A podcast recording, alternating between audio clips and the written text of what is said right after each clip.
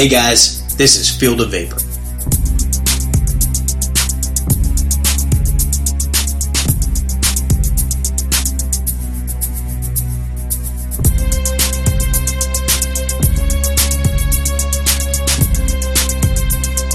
Hey folks, this is Pete Basardo.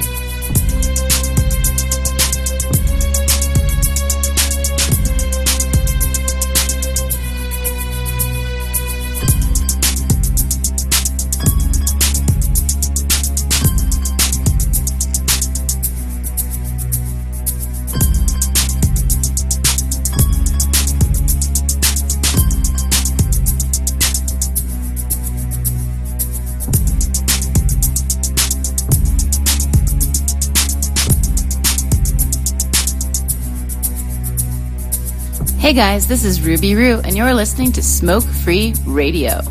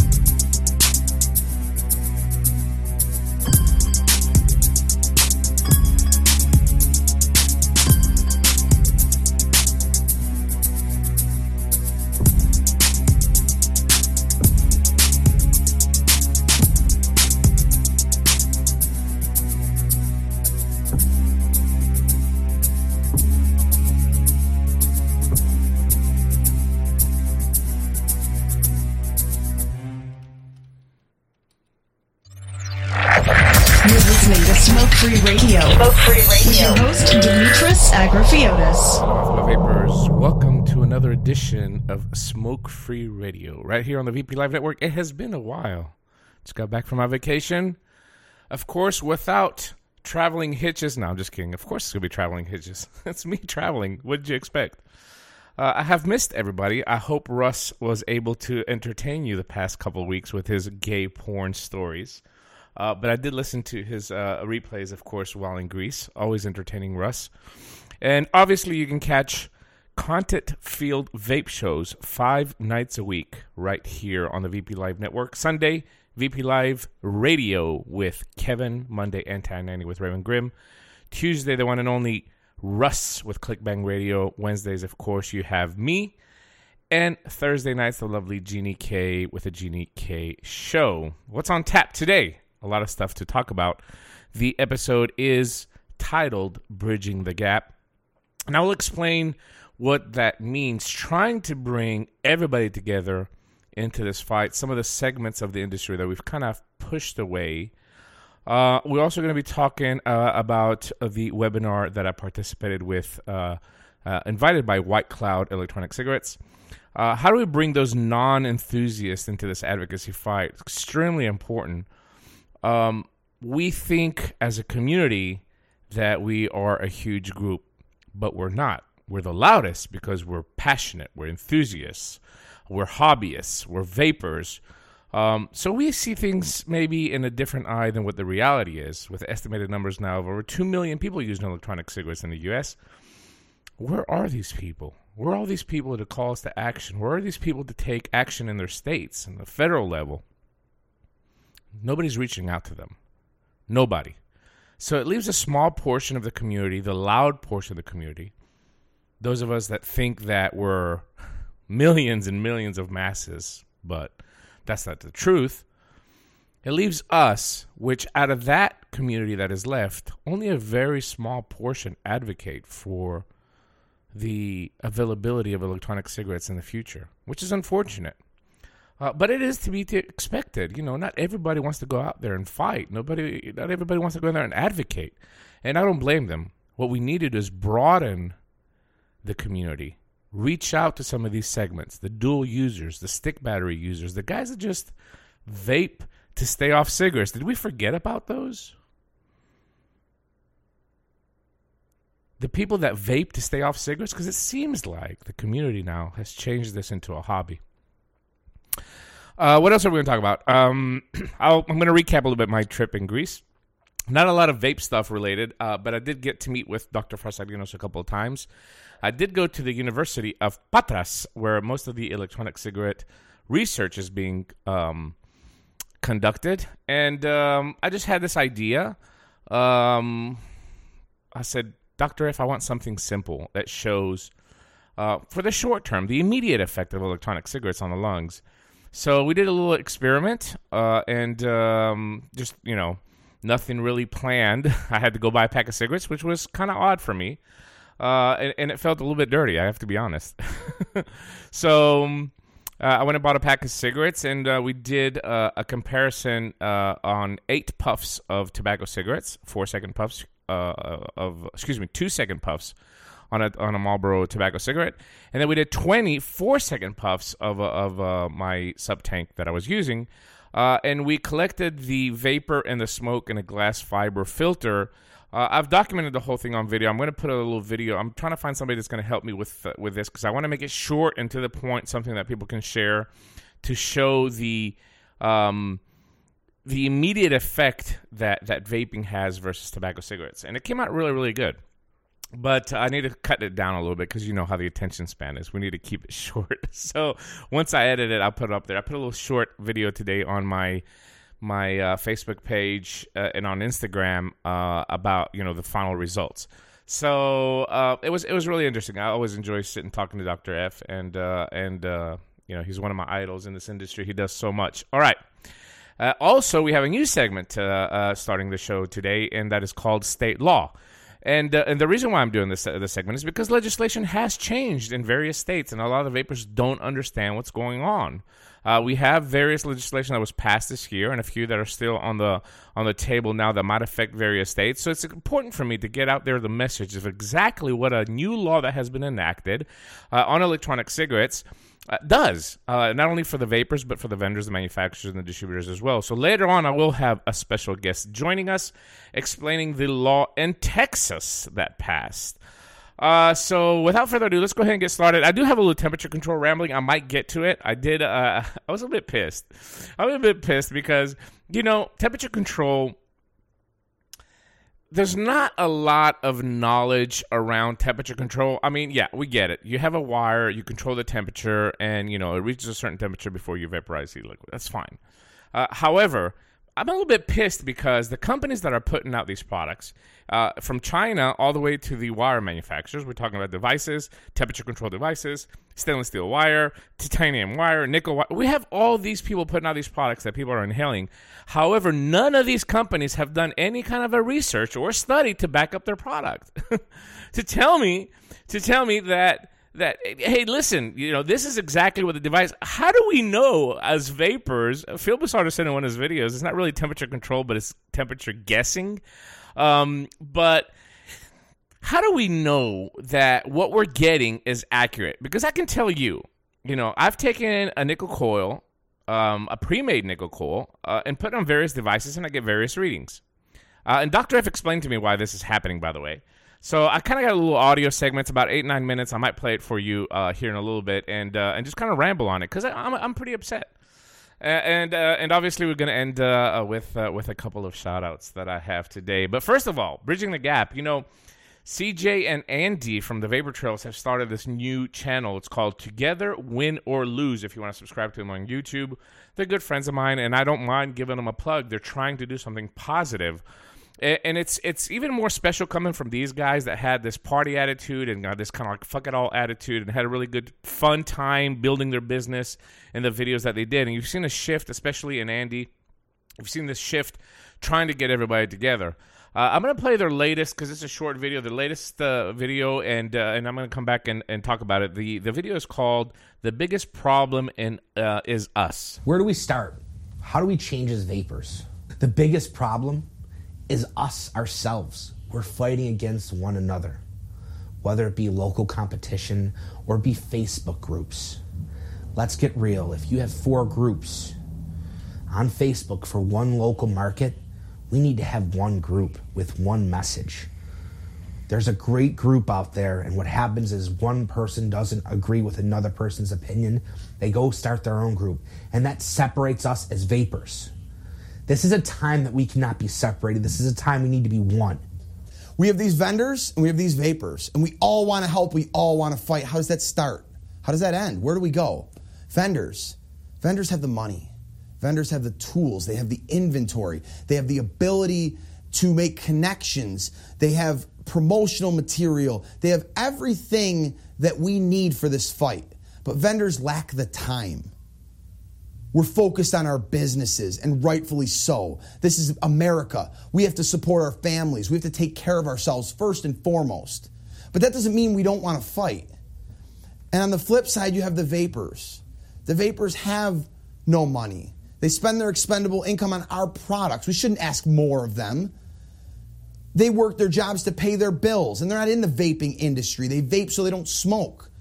One thing that vapors do have is the time. They have the will.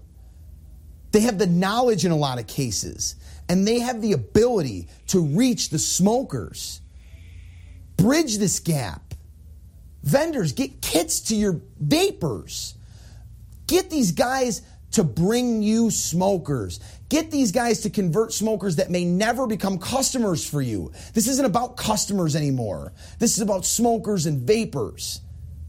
And if you give away a kit through an outlet, through the local vaping community, do we really care if that person becomes a customer? Maybe we do. We're all businessmen.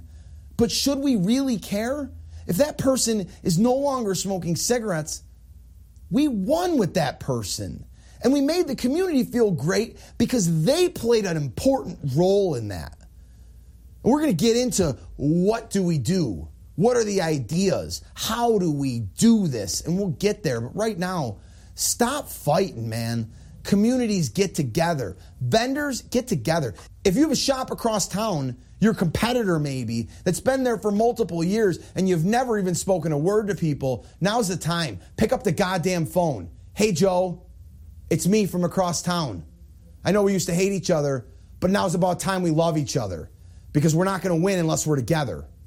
And there ain't going to be no competition if none of us are in business anymore. So give me a call when you get this message, Joe. Click. And I guarantee you, your competitor, the guy that used to be your enemy, he's calling back. And he's calling back with ideas that he needs help enacting. We all need to get together.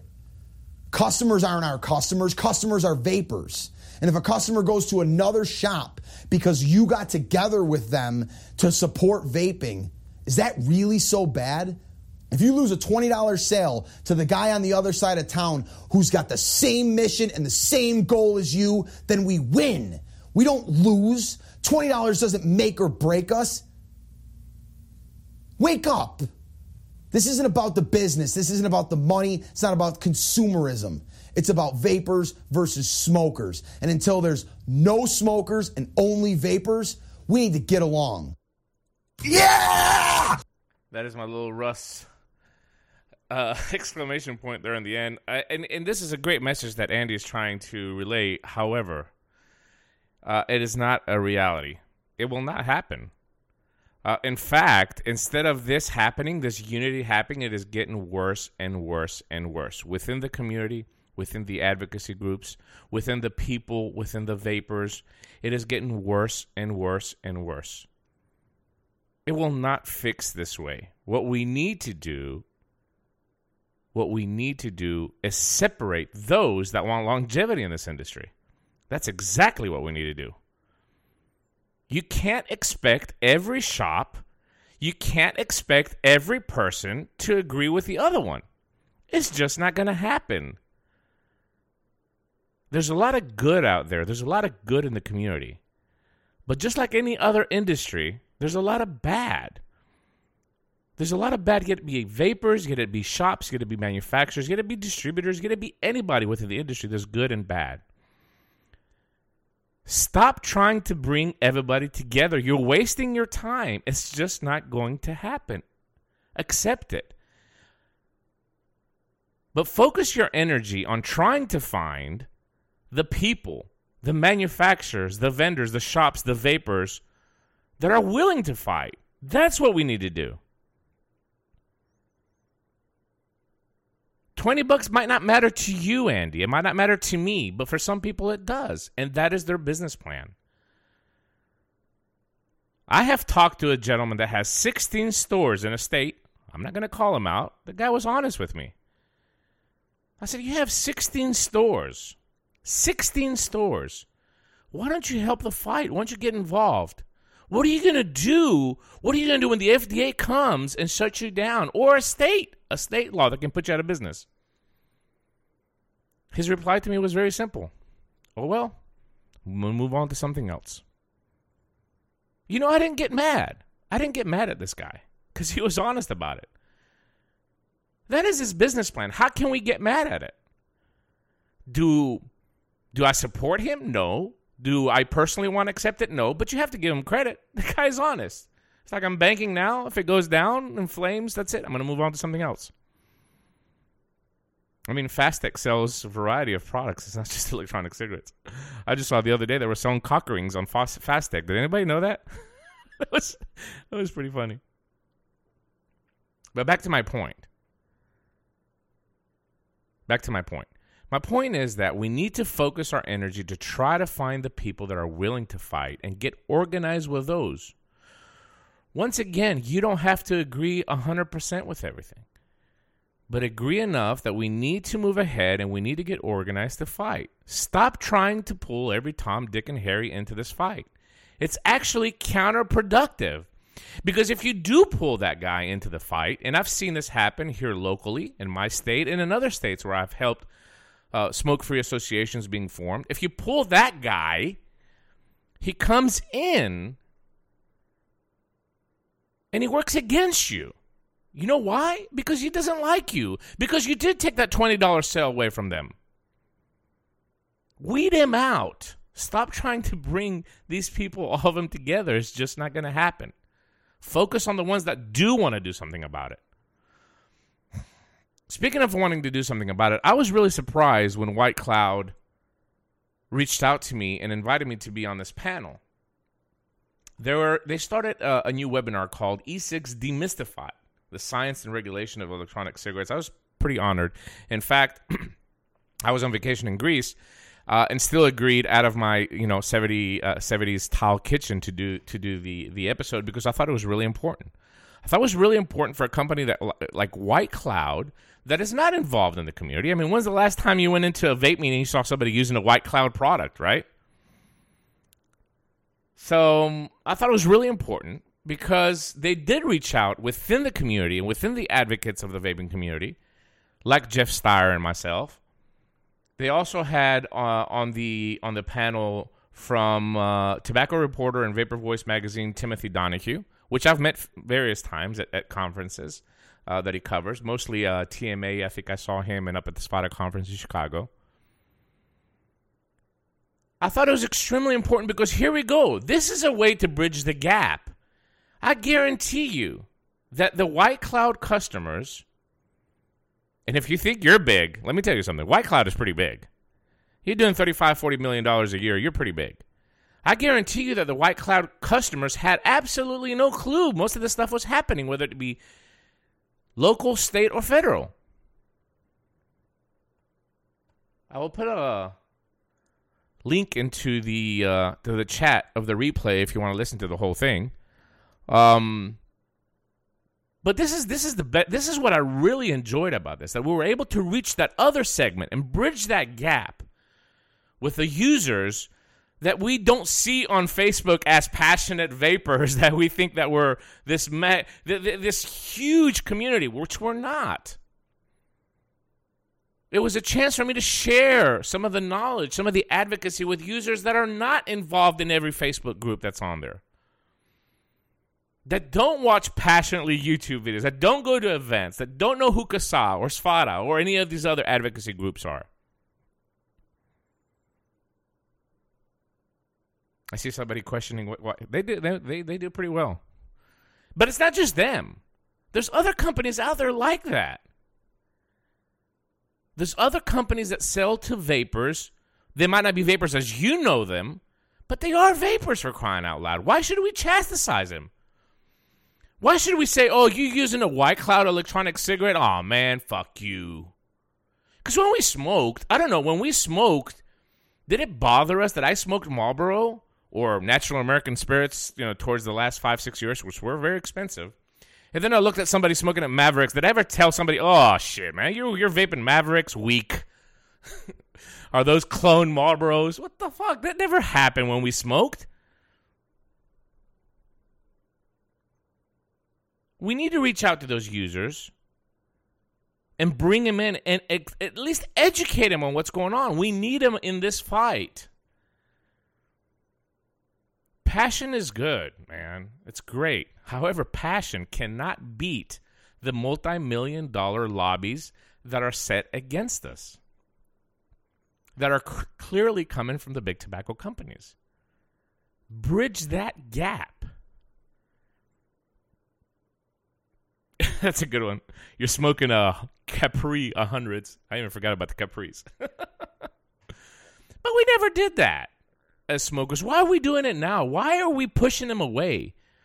Why are we pushing dual users away?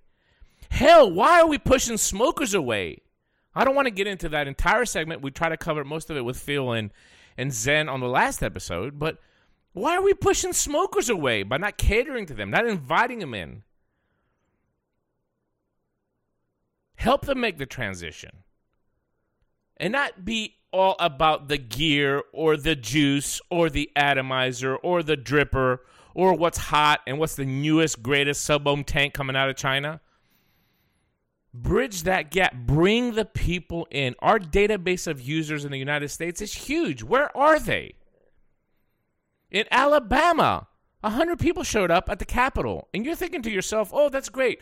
Man, there can't be less than 10,000 people vaping in Alabama. I mean, I don't have the accurate facts. I'm just guessing. Instead of that courthouse or, the Capitol being flooded with thousands of people, I mean, listen, vaping saved our lives, right? We're all ex-smokers, right? Isn't that enough for you to fight? Where were they? And that's just an example. Look at every call to action that goes out there. Where is that other segment of vapers? Why are we not bringing them in? Because, you know, frankly, we make fun of them. We push them away. We tell them their device is not sufficient. The company that they're buying their stuff is not one of the cool, hip companies. Their juice does not have a cartoon character on it. I don't know. Why can't we bridge that gap? We need to bring him in. I want to play something really quick here from this webinar that I found really, really interesting. Not to change the subject, but, you know, Jeff Stier, I love this guy. He brought up a really great, important point on federal regulations. And it's something that I've been saying. We're focusing too much on the federal regulations right now. And we're not seeing what's happening state by state. And there's a lot of action happening state by state. But he was asked a question about federal regulations from the panelist, and this was his response. Explanation, Jeff. Now, once these deeming regulations come into place, what are some of the avenues that vaping advocates can take to continue the fight for e-cig? And I apologize for the audio. This is not my fault, believe it or not. But even for me in Greece, I have a DSL connection in Greece, but it was really, really, I had a difficult time hearing. There's a lot of choppiness, so it's not my fault. That's a critical question, and the way I see it, you know, everyone's been advocating and doing a great job on this issue for some time, and everyone's there's all this hype about the deeming regulations, as if this proposed rule is the be-all and end-all, and we've got to fight hard until they come out, and then it's over. That's wrong. I'm an e-cigarette policy guy, but you know, as a senior fellow at the National Center for Public Policy Research, I've been dealing with topics for a long time, not just e-cigarettes, and I follow these issues on a range of topics. And this is not the end of, this has been a pregame. Everything until now was important, but it was pregame, it was preseason. Now the real season begins. When these deeming regulations come out, let's just say they don't change the grandfather date. Then what? We got 2 years left? No. There are lots of avenues, whether it's litigation that industry gets involved in, whether it's public pressure on the EHC to revise them, whether it's pressure on the White House to have the Office of Management and Budget understand why there's a problem with this, but perhaps most accessible to the public is helping Congress understand why the FDA thinks that their hands are about this grandfather date and change the law. And let's untie the FDA's hands in its own mind that thinks it must implement this grandfather date and make Congress change the law. That has been something that's been talked about. There's a bill introduced that would do that, but most members of Congress are paying attention to other things. And the feedback that I've heard from members of Congress who might be open to changing the law, change the grandfather date to a more reasonable, forward-looking one, is this is not ripe yet. The issue isn't ripe. It's not time for us to change the law. We don't know how badly it's being implemented. Well, let me tell you, if the deeming regulation comes out with the bad grandfather date, it would have the effect of getting most of the products off the market. It's your job to tell your member of Congress this issue is ripe. And see, I love the way that Jeff put it there. He really explained it to me, and I've had this private conversation with him multiple times. I find it really hard to believe that the FDA can come out with a rule.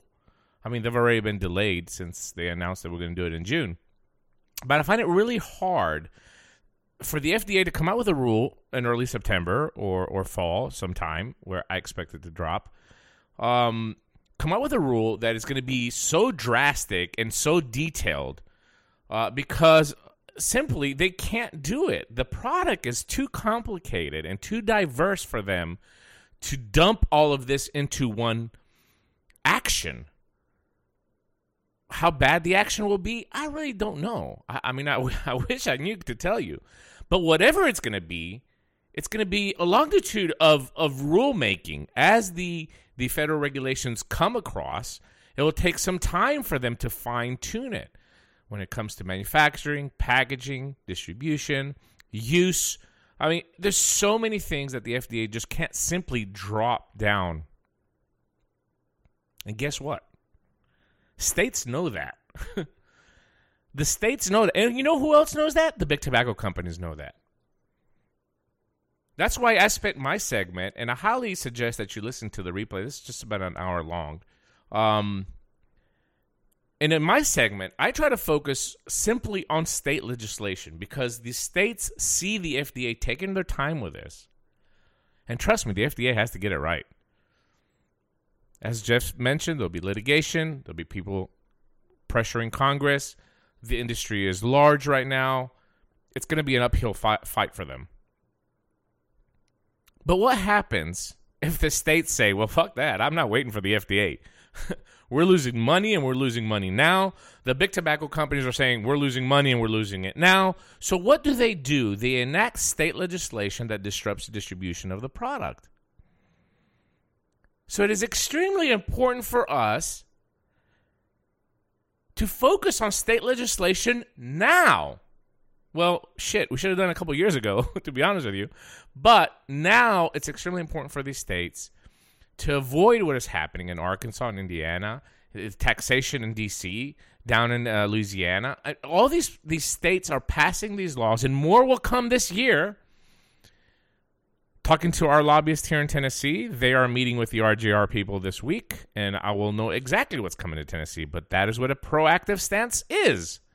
I know ahead of time what RJR is going to bring to Tennessee, and we'll be ready to fight it. But there is bad stuff coming here, including taxation. It's one way of the big tobacco companies to create regulation to benefit them, and it's another way for the states to create regulations to keep their cash registers coming from the MSA, from the Master Settlement Agreement, and from the tobacco taxes.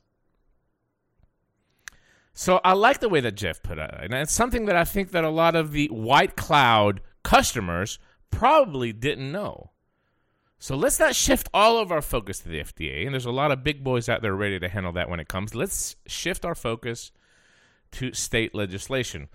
Also, the CEO of White Cloud made an appearance, and he talked about some studies that their companies have done. It's a really, really interesting webinar, and I want to see more of this happening. They said they're gonna continue this series, and they're gonna invite. I hope they invite more advocates from the community and more knowledgeable people to spread the wealth of information. And I hope more of us reach out to some of these other companies as well too. Let's reach out to some of these other companies, trying to get them on board and try to educate their consumers as well too. 347-308-8329. Press 1 if you have any questions or comments during tonight's broadcast. Of course, you can tweet me at Vaping Greek, hashtag competition, Smoke Free Radio. By the way, when we smoked, were we sponsored by anyone? I don't remember. I don't think I was. I think the only thing I was sponsoring was their pockets for 23 years. All right, I'm going to go ahead and bring my guest. She's been waiting patiently on Skype. We're going to talk about state law, and I want to break this down. I'm going to do this in the next next 10 episodes, trying to bring somebody in to talk about the various states and the law as it's been, voted through, and know exactly what you're dealing with when it comes to state legislation. So today, joining me all the way from Texas is Shell Hamill. She is the owner of the Vapor Bar and the president of the Texas SFATA chapter. Hello. Hello. Hey, Shell. How you doing? Can you hear me? I'm good. Yes. What are you doing? Are you cooking? Here. I mean, we're especially on a radio show for I was trying to close the door. So thanks for joining. This is your first time on Smoke Free Radio, by the way, isn't it? It is. So thanks for joining us here tonight. As I mentioned earlier, we're trying to reach out to these states and see some of these bills that have been enacted, and obviously SB 97 in your state passed this year. But before we get to the bill itself, let's backtrack a little bit, okay? You are the president of the SFATA chapter there in Texas, and you got organized. You have a good vendor base that supported the movement. How did it all get started? How did you get to the point before the bill even hit the floor?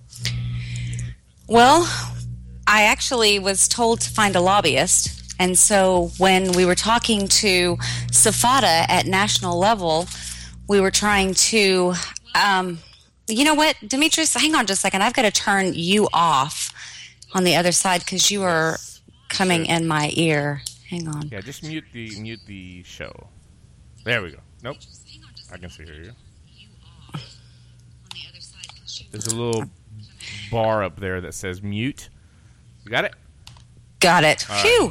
That was very confusing. That's right.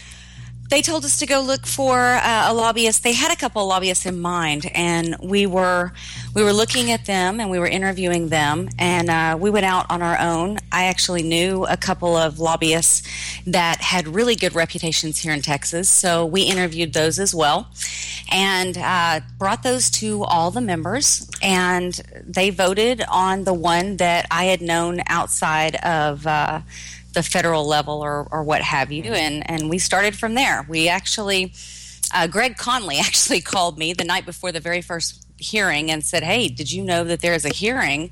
I had no clue.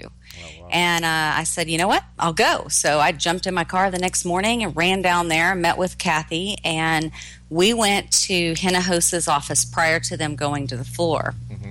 And this was actually my very first time to ever go at a state level. We had done some local, different city council meetings or what have you, but we had never been at a state level. So now at this point, I mean, you own multiple stores in Texas. I mean, you're invested heavily into this, right? And at what point did you realize, hey, we need some government affairs here? I mean, is it something that crossed your mind when you were building the business, or you were just so busy? Because this happens a lot to business owners, right? You get so focused on your stores and growth and keeping, it's crazy that you have so many responsibilities, and sometimes it never crosses our mind.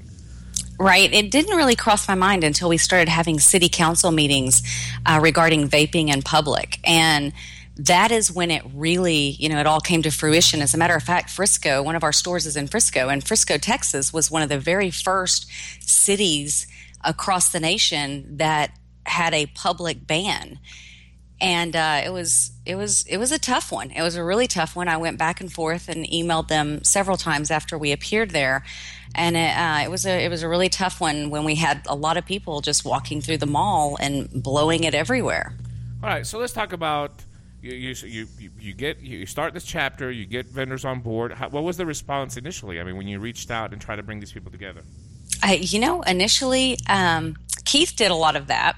He took on a lot of that role, and it was tough. It was really tough, and a lot of people said, oh, yeah, we'll do something, but no one ever, they wouldn't come. A lot of them wouldn't come. So it was really tough in the beginning to get them to come on board, but slowly but surely we have, I think we have over 90 members now. Now, 90 members sounds like it's a lot of people, but in your state, where I think it's number 3 or number 4 on the list of states as far as the vaping stores, vaping manufacturers, distributors, and vapors. I think you're in the top 3 for sure, top 3 or 4. Okay, so 90 stores sounds like it's a lot, but in reality, it's really a sad representation of the industry. It really is. We have hundreds upon hundreds. They're on every street corner, and. Yeah, it's a small number compared to the shops. So you got these members together, and you began the act of trying to fight this bill. Who brought this bill to the floor? Hinojosa. And did you do any background? Did you see if this was like RJR or somebody else that was behind it? How did they just come up to bring this bill for vote? Well, I believe it was Hinojosa himself. He has a hate for anyone smoking, and he has shown that in past. Alvarado is one that also brought this to the floor because she was part of the smoking ban years and years ago. So he's he doesn't. And it's not that he hates smokers. He hates the smoking atmosphere and the environment, mm-hmm. And so he's just he's a tough one too, really tough. Yeah, one. But some of the language in the bill, is really it kind of looks like it was coached. It looks like somebody else is behind it for sure. There's got to be some people behind him that are pulling these strings. I don't doubt that. They were definitely all around the Capitol building. I believe that Altria had 16 lobbyists in the state of Texas alone. And RJR was definitely there. They had been at a couple meetings we were at, so they were in there. Was it? I really can't say. I don't think that they would ever say that they did either. Well, so. This bill really doesn't affect them, so I can pretty much assure you that they had a hand in at least drafting some of this bill. So SB 97 hits. Tell us first the initial structure. Briefly, why the bill was bad for the industry. So the bill was extremely bad, as a matter of fact. It grew as it came along because it was the companion bill was meant to be Alvarado's, which was 34 pages long. Mm-hmm. It included certification. It included the fire marshal to battery stamp or stamp all the batteries, to stamp all of the atomizers, to approve all the batteries. It was absolutely unbelievable. But in the beginning, when Hinojosa started, it was, taxation on advertising, taxation alone. It was, you name it. It was really in there. So it was a smoking ban. It was, I can't remember exactly what his was. I don't know what it turned into though with Alvarado, which was 34 pages long. So you get this bill in your hands, and how did the process go? Did you work with the rest? How do you start dissecting it and trying to find the pieces that are extremely harmful, trying to remove them out? Just kind of walk us through that process of how you took that bill and where it got to become an actual bill in the state. Well, at first, we had to work with Hinojosa because Alvarado's was not introduced yet. So we worked with Hinojosa.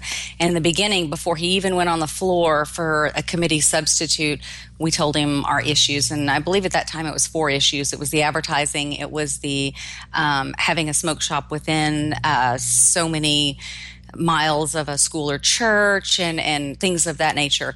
So they came back to us immediately and said, we're going to take these 2 off right now. And after that, you know, we will work with you on these. Mm-hmm. And we said, okay, we will do that. They said, you go on, you support us, you come back in here, we will work with you on these. So that's exactly what we did. Started there. And then started tapping away at it little by little. Later on, Alvarado's came out. We sat there with her. We sat there with the comptroller.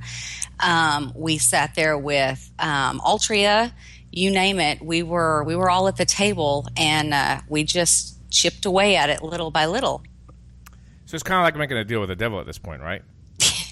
It was, you know, when you hear the reputation that these guys have, especially Hinojosa, I don't know of one bill that man can't get through. And he doesn't just get through, he rockets it through. So, you know, the Senate, when you're talking about the Senate floor, the Senate, they are all, you know, they don't tell each other their baby's ugly. So if it gets through the committee, it's going through. It's just the way it is. So you have to start positioning yourself to make sure that it's as least harmful as it can be by the time that it gets to the end. And that's exactly what we tried to do. 347-308-8329, press 1 if you have any questions or comments on the Texas bill. So I guess you get this bill, you start dissecting, you're starting to work with some of the – did you get any support from others in the Capitol? Did you have any people that were on your side?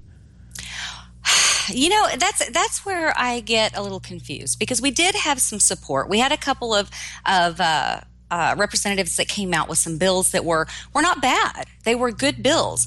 The problem was the politics behind it.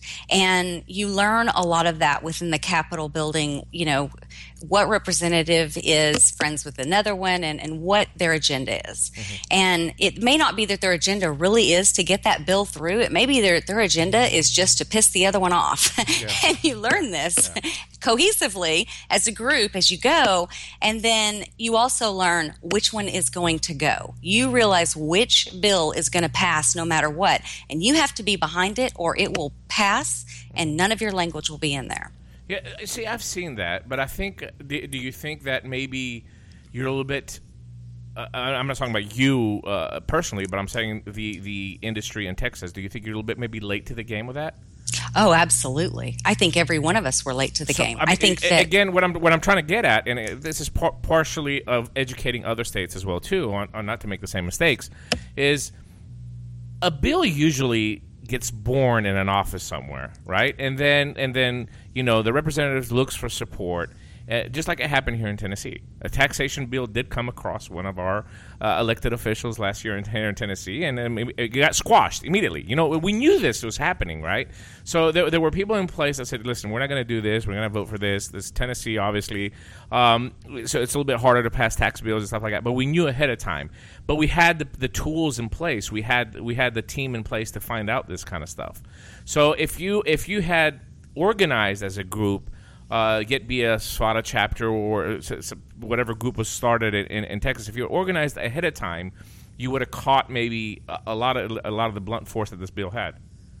I think you're right. I think that one of the things that was most important was the lobbyist that we chose. Because of her relationships, we learned very quickly who was going to be our advocate and who was not, who was going to be pushing back pretty hard. Crownover, who was the committee lead there in the House, she actually, you know, we thought she was going to be one of those that was going to be really tough because her husband died of lung cancer. So that was a very tough sell. Mm-hmm. But she really was very intuitive and understanding about maybe avenues for smokers because, you know, coming from that type of background, she would be a little bit more understanding, and she was. So you learned a little bit as you went along, and we started with 18 members, but as the members started coming on, there were some key people that really jumped in and tried to help. You can mention some of these people. I mean, there's nothing else. I support people being called out for doing the right thing, just like I do, you know, with the bad stuff as well. But sometimes we focus a lot on the negative, and we focus a lot on the bad stuff that we forget to give credit to the people that did step up. Exactly. And I mean, you had Frank, you had Keith, you had Judy, you had Chris, Sparky and Gary, all of those guys, they were really supportive, and we did it the right way. We went in, and every time that, you know, the senators or representatives would come back to me or Frank at the table and say, you know what, we're going to do this, and this is all we can do, we would go back to the members and go, guys, what do you think? And we would get a vote. We did it as collectively as a group, and then one person or two people would go and respond, and we did it right. Did as best we could. How many times did you want to give up? Oh, my gosh. It was I would say that was probably the most stressful, because we had some key players that were working towards other bills, but we knew the bills weren't going to move. And it was a very hard sell for our group, because we can jump on this bandwagon, but if that bill doesn't move, it does us no good. Yeah. It was very tough. So, okay, let's get a little bit further deeper into the bill now. So you made some changes in the initial bill. What was the next step? So we made the changes to the initial bill. We actually came to a head. We sat there and, you know, we're sitting in front of with the chief of staff of Hinojosa and Alvarado. And the question was, we have signature on delivery. They had it inside the bill, and that was our big fight. And I said, absolutely not. We have 84. We had 84 members at the time. 84 members are not going to sign on this bill. It's just not going to happen. So learning from the comptroller what really was the issue. The issue was, you know, people aren't paying their sales tax. They're selling out of their garage. They're not paying their sales tax. That was really the issue. Mm-hmm. That was the end result. And I said, I can't help you. I don't know how to help you except to tell you that they are not going to sign this bill with signature on delivery on it. So we wrote some language in there that let the comptroller know that we are going to, you know, we're going to pay our sales tax, but we don't need the signature on delivery. And when they're staring at you going, you know, what if a child signs for it at the door? How can you keep that from happening? You know, we can't. But that's not the real issue here. The real issue is that you want your sales tax. So we wrote in there this language, which basically says that if a shop owner has done their due diligence to find out that the person is 18 before and gathered all the documentation, then they don't have to get signature on delivery. And the reason why is because the comptroller can walk in physically to that location, check and make sure you have your paperwork and know that you're doing your due diligence, and then you are off the hook from signature on delivery. Yeah, that was the tough one. It is a tough one, and even the way that it's worded now, it's a little bit tough for me to digest. But you fought the initial one. You got this change that everybody could agree with, right? Right. And what was the other issues that you worked on as well, too? Because that one was a tough one to swallow. That was a really tough one. The other ones that were tough was the having a vape shop within so many feet of a school or church. That was a tough one, too. Mm-hmm. And, you know, we finally got that one thrown out, too. All right. So we get to the final version of the bill. Then there was a little bit of confusion in Texas, I have to admit, between the various groups. Nobody knew what the hell was going on, including me. I have a lot of friends in Texas, and everybody's calling me from these different, you know, groups and these different positions, and they're saying this, everybody's saying that. So let's walk a little bit through the confusion before we get to the final bill before it was signed. You know, here's the thing is that we were trying to explain it to everyone, and they didn't want to be part of a group. Nobody wanted to be part of a group and work together. Everybody wanted to fight against each other. And, you know, we're trying to welcome them into it. And that's the biggest issue. And so some of the lines got crossed. There were other people that were trying to give the law to other people when they didn't know what the law was. So it got very... very confusing there at the end. I did my best trying to put out videos, trying to put out paperwork, things like that, and get those sent around, whether it be social media or through email.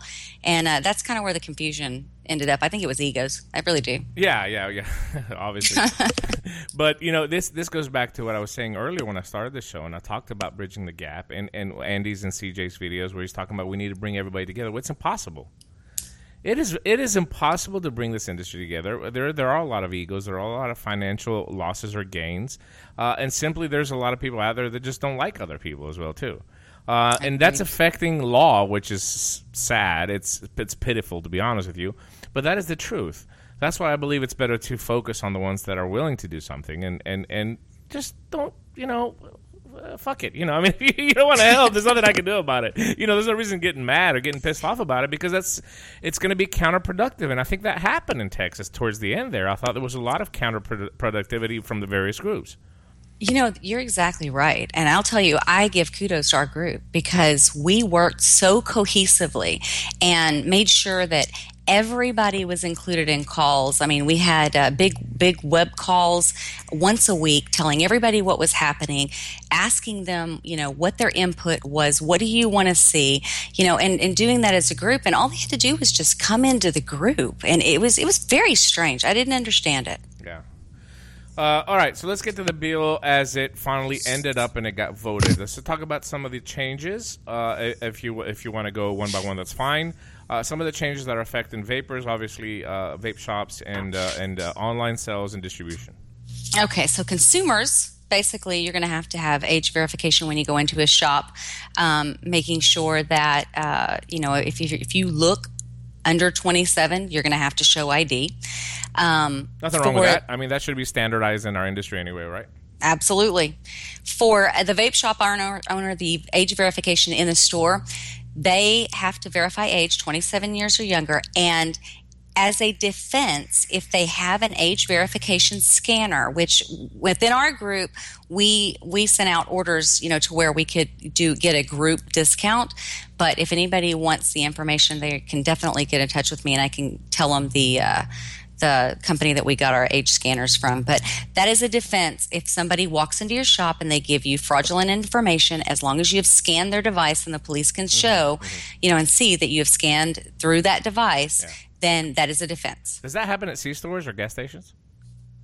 You know what? I don't know if it does or not. I've never seen them do it, no. Yeah. See, that bugs me as well, too. That's bugs interesting. Me. It bugs me because you can go into a gas station and buy a pack of cigarettes and you don't have to face the same the same law. Basically. I think it is in the law. I think it actually is in the law that it is as a defense. Whether they put that in place, they don't have to do it.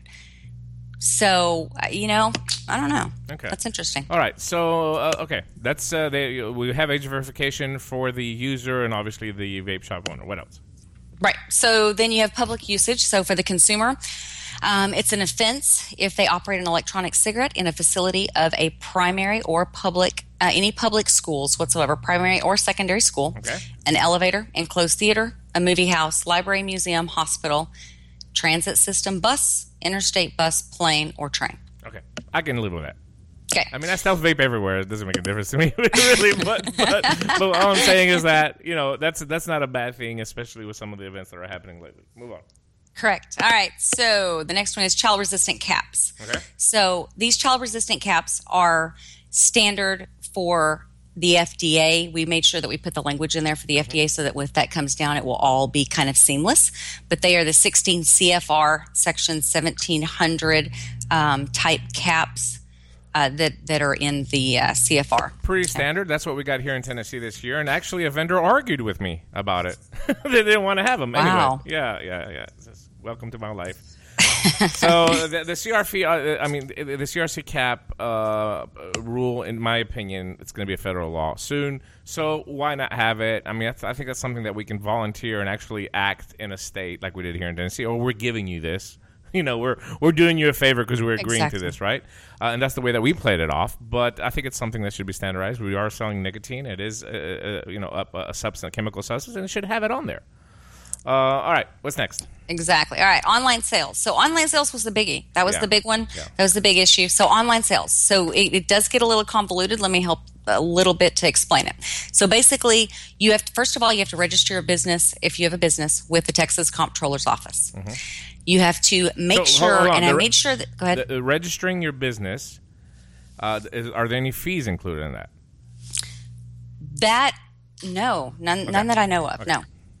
Just make sure that they know where you are and where to find you, online or vape shop, either one. After that, you need to obtain, and I made sure that we wrote this language in there. In the beginning, they had that you need to use an online age verification source, so some type of software that you can put and integrate into your system that will verify the age and the address match and that that person is over 18. But I did have them write in there that you can have a driver's license or a state ID or a government-issued ID faxed to the facility so that these smaller shops didn't have to pay those astronomical fees for these online verification software forums. Mm-hmm. And you have to obtain a written statement. Now, this under Texas law, a written statement, a digital signature is acceptable as a signature. So you have to get a written statement signed by the prospective purchaser under penalty of law certifying their address and their date of birth. That can be by a check mark, anything like that, if you want to do a digital type verification as far as signature goes.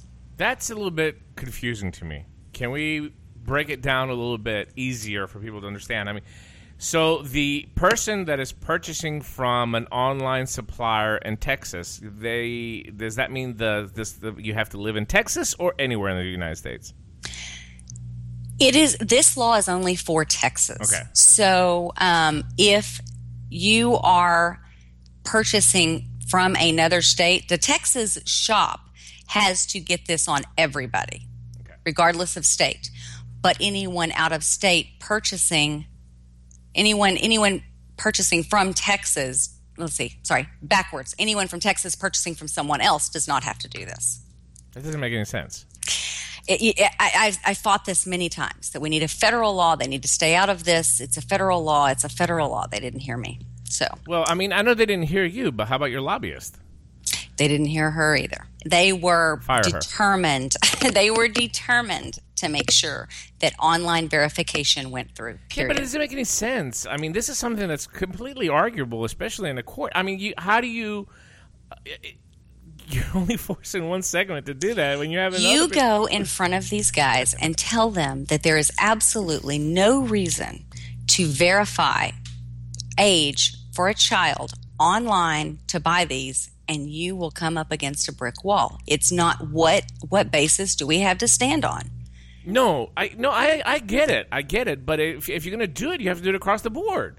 I agree. Absolutely. I agree. I said that. Yeah. You can't just do it for a certain segment. I stood in front of the hearing actually on camera and said, until this is a federal law, it's not going to fix anything. They'll buy from another state. End of story. And they still didn't hear me. Did it? I know you sell online. Did that affect your sales? It has not thus far. I mean, how did you handle it with your consumers, the ones that had to sign the digital signature? Well, the way you do it is basically and you only have to do it once. So once they sign up with an account, they sign that form they click the checkbox that's in the right before they press submit, and they click the checkbox that says, I verify that I am over the age of 18 and I live at this address, blah, blah, blah. And they click that checkbox, and they only have to do it once for their account. So, I mean, it is what it is. It's a pain in the ass. Yeah. Moving along. And it is what it is. So, but they have to have that on the form. If they have an account, they can do it once. If they choose to go as a guest, they have to do it every time, of course. But if they do an account, they only have to do it once. Okay. Last thing is make sure that the credit card being used matches the individual's address and name. Most credit card companies do this already. Right. Mm-hmm. However, the age verification software does that as well. And then if you are going to be doing these, by fax or email or some type of system like that, then you just need to verify that the address matches the credit card that's on file. All right. So this is basically, in short, the SB 97 that actually got passed in Texas, right? Correct. So the bill became a law, and what was the response afterwards? Because, again, after it became a law, there's a lot of confusion again. It's like some people were celebrating, some people were pissed off, some people were booing. What the hell happened? Well, it's interesting because national level from the other states, they were very upset because the signature on delivery, if you're not a Texas shop, the signature on delivery should apply per Texas law.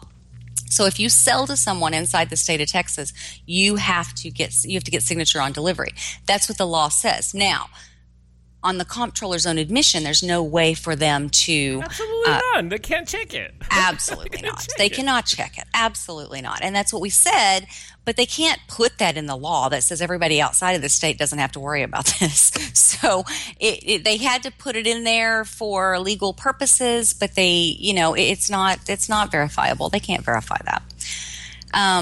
But they were upset because some of these larger companies, they're kind of bound by law. They're going to do it anyway, regardless of whether they can verify it or not. And they were a little upset, but they had not been in this situation with us throughout the whole time and noticed this 34-page bill, where they're wanting to have the fire marshal verify and stamp every battery and approve it before it's being sold. I'm like, are you kidding me? I mean, where we came from and we ended up. Some of these bad batteries that are out there, I kind of agree with. But can you imagine every vape shop would shut down because this poor fire marshal is going to be stuck with batteries all over his office trying to figure out which one's good and which one's bad. I hear you. Insane. Yeah. So, there was a lot of confusion, and like I said, they didn't understand where we'd come from and how much we had fought. I mean, I was there every week. I was there every single week at the table, hammering, and I don't even live there. I mean, I live 2.5 hours away, so it was daunting. Yeah, but I mean, to protect your business, you have to do this. You do. And we did it as a group. There were a lot of people who did a lot of driving. There were a lot of people who did a lot of work, and I'm really proud of them. I really am. So right. that was in Texas, everybody was elated because they knew where we'd come from and where we had ended up. So they were very happy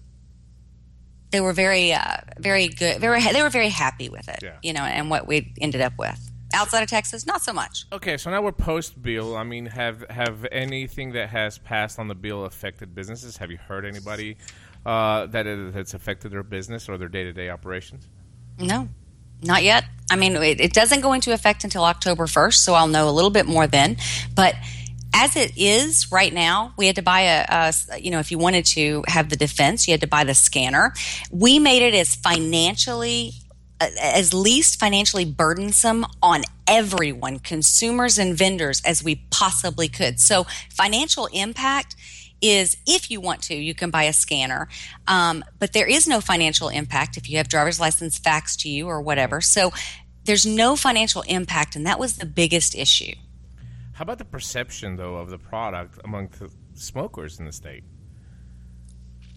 That's a good question. I don't think that the perception has changed because all of these things that you're talking about that are in this bill are to protect the children, mm-hmm. and they really are. You can't argue them one way or the other when it comes to that.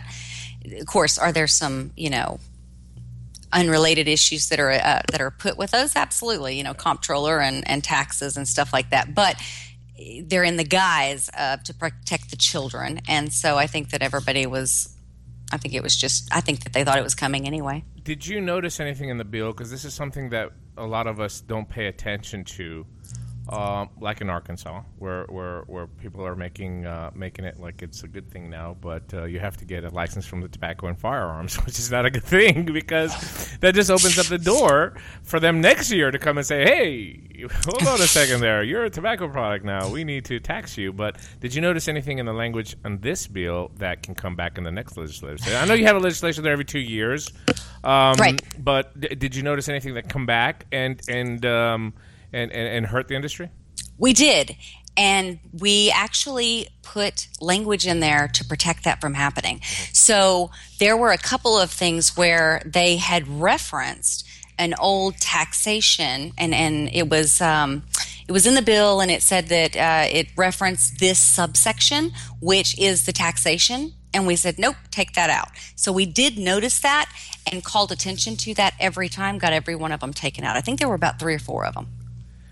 Do you have the lobbyist retained year-round? Or after the bill, this was kind of, things kind of just fell apart? We're trying to. We are. Yeah. We're trying to. she and I have become very close, and so I think that will that's against continue. The rules, by the way. You know, do it. Collusion with your representative is not. That's not a good thing. You need to stop that. She's great. I'm telling you, she's a great guy. Girl, I mean, really. Don't take her out to dinner and stuff like that. I'll come back and haunt you. Trust me. I don't know. So far, she's been pretty good, and she's one of those just down to earth, you know, easygoing individuals. And she'll take you in there and sit you down with all of them if she needs to. But she is she's on board to help us from this point on. So she had fought some tobacco laws prior to, so she's kind of used to this kind of fight. So ruffled some feathers. What is the holdup? I mean, why can't you have, especially in a big state like Texas? In my opinion, and I think every state should be this way, but especially Texas and California, some of these big states, you should have legal representation year-round. And it's not that expensive to maintain them, you know, especially during a dead session. I mean, you have to pay them, obviously. But a lot of the stuff, a lot of the bad stuff happens in the off-season. You know, absolutely. I mean, a lot of the trades and a lot of the deals and a lot of the action happens in the off-season. So what is the holdup? Why can't we keep? Why can't you keep this gal on board year-round? Money. That is exactly what it boils down to. It boils down to money and people in, you know, in the industry. And I'm going to say can't, won't, commit. You know, it's very tough. It is tough to get money out of these people or to get action out of them. Or, I mean, there's some of them that came to the table with a lot and really helped out a ton, and there's some of them that are big names that did nothing, absolutely zip. So, I mean, when it comes down to it, it comes down to money. What is your cost year round? What is it cost for that? Just for the session for us was $35,000. So you go past that. I mean, you can get a good lobbyist for $55,000. I mean, that's what I'm guessing. $50,000 to $60,000 a year, right, for the whole year. I mean, that's ridiculous, right? I mean, the amount, in my opinion, is ridiculous. Yeah, I agree. But that's what they get. If you can't get some of these vendors in Texas, and some of the biggest names in vaping are in Texas, if you can't get a $60,000 a year, I mean, you should get $1 million a year, to be honest with you. You should have really some big ball lobbyists over there fighting for you guys. But, I mean, if you can't get $60,000 a year, just close up shop. Just move. Go to another state. I mean, I don't know what to tell you. It's terrible. We've got some big names in Texas, okay? I'm a small guy. And I had to promise the remainder of her amount just to let us get through and sign the contract and go, because we were having a hard time. It was bad. It was really bad. I mean, we have some big names here. Nothing. And it's not good for one or two companies just to step up and pay it. It's not good. And I ran into this situation in another state that I visited before my vacation, where one of the companies stood up and said, "Oh, we're going to take care of this. We'll pay this, you know, amount." But that's not good. It should be fair and square against the people that are within the group to spread this out evenly, so everybody can have a voice in the table. I agree. You can't expect a guy to come to the table and say, "Hey, you know, I'm going to put in, you know, half this money." Then they're going to have demands afterwards. And as a business owner, you should understand that. Don't think to yourself, as I've heard other people say, "Oh, he's going to foot the bill. He's the big guy." Yeah, well, yeah, he's going to foot the. It's not going to cost you anything now, but that big guy can influence legislation that's going to benefit his business model. And guess what? His business model might not be the same as your business model. Exactly. So within the industry, you'll see bills that are benefiting just a few companies, and that's not a good thing. That's very true. I mean, it happened in a couple states, actually. Yep, it sure did. But you know, it in the end, the ones that we had, They were amazing. They came to the table with us. They helped. You had small shops that were contributing, and we knew they didn't have it. They were new, but by golly, they were in there contributing. So to all of them, you know, God bless them, because they did a great job, and we all together did a great job. And you know, did they get to benefit from our fight? Absolutely, but we did too. So you know, in the end, we did what we needed to do. Yeah, it should be more than that. You know, it should be a year-round thing. Reaching out to your legislators through a group, through an organization, through a SFATA chapter should be year-round. You need to be able to have this contact with the people that are making the laws year-round, not just when the bill hits the floor. It's too late then. You know, I mean, you have to continue that relationship and your industry be known, and attend these dinners, and attend these benefits, and attend these fundraisers. That's what groups should do in every state, because guess what? In that meeting, in that birthday party, in that dinner, there's lobbyists from Altria, there's lobbyists from RJR. I'm shaking my hands, by the way. This is a Greek thing. When I'm talking, I'm shaking my hands right now. So there's people in those meetings that are influencing the legislators without you even knowing. Yep, it's exactly true. We actually had one of them stand there and say, "Nope, we want to shut them all down."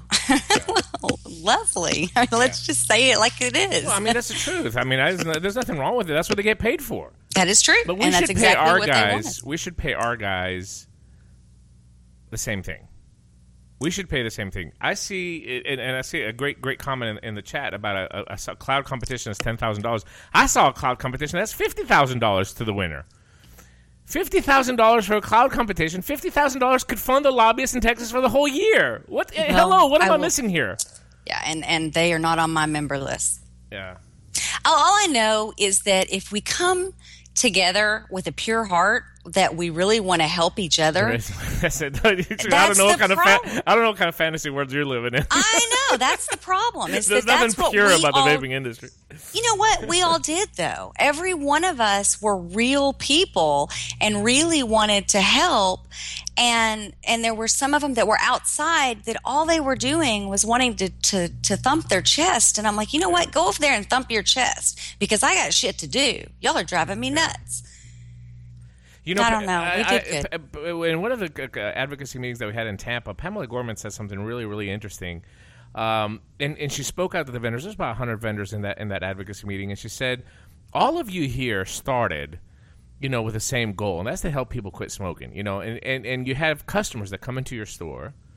And whether they are 22 or 82, like Jake, you have customers come into your store and they thank you for changing their lives, for benefiting their health, for giving them longevity. I mean, it's so passionate and so sentimental and so close to people's heart. This is what you started with.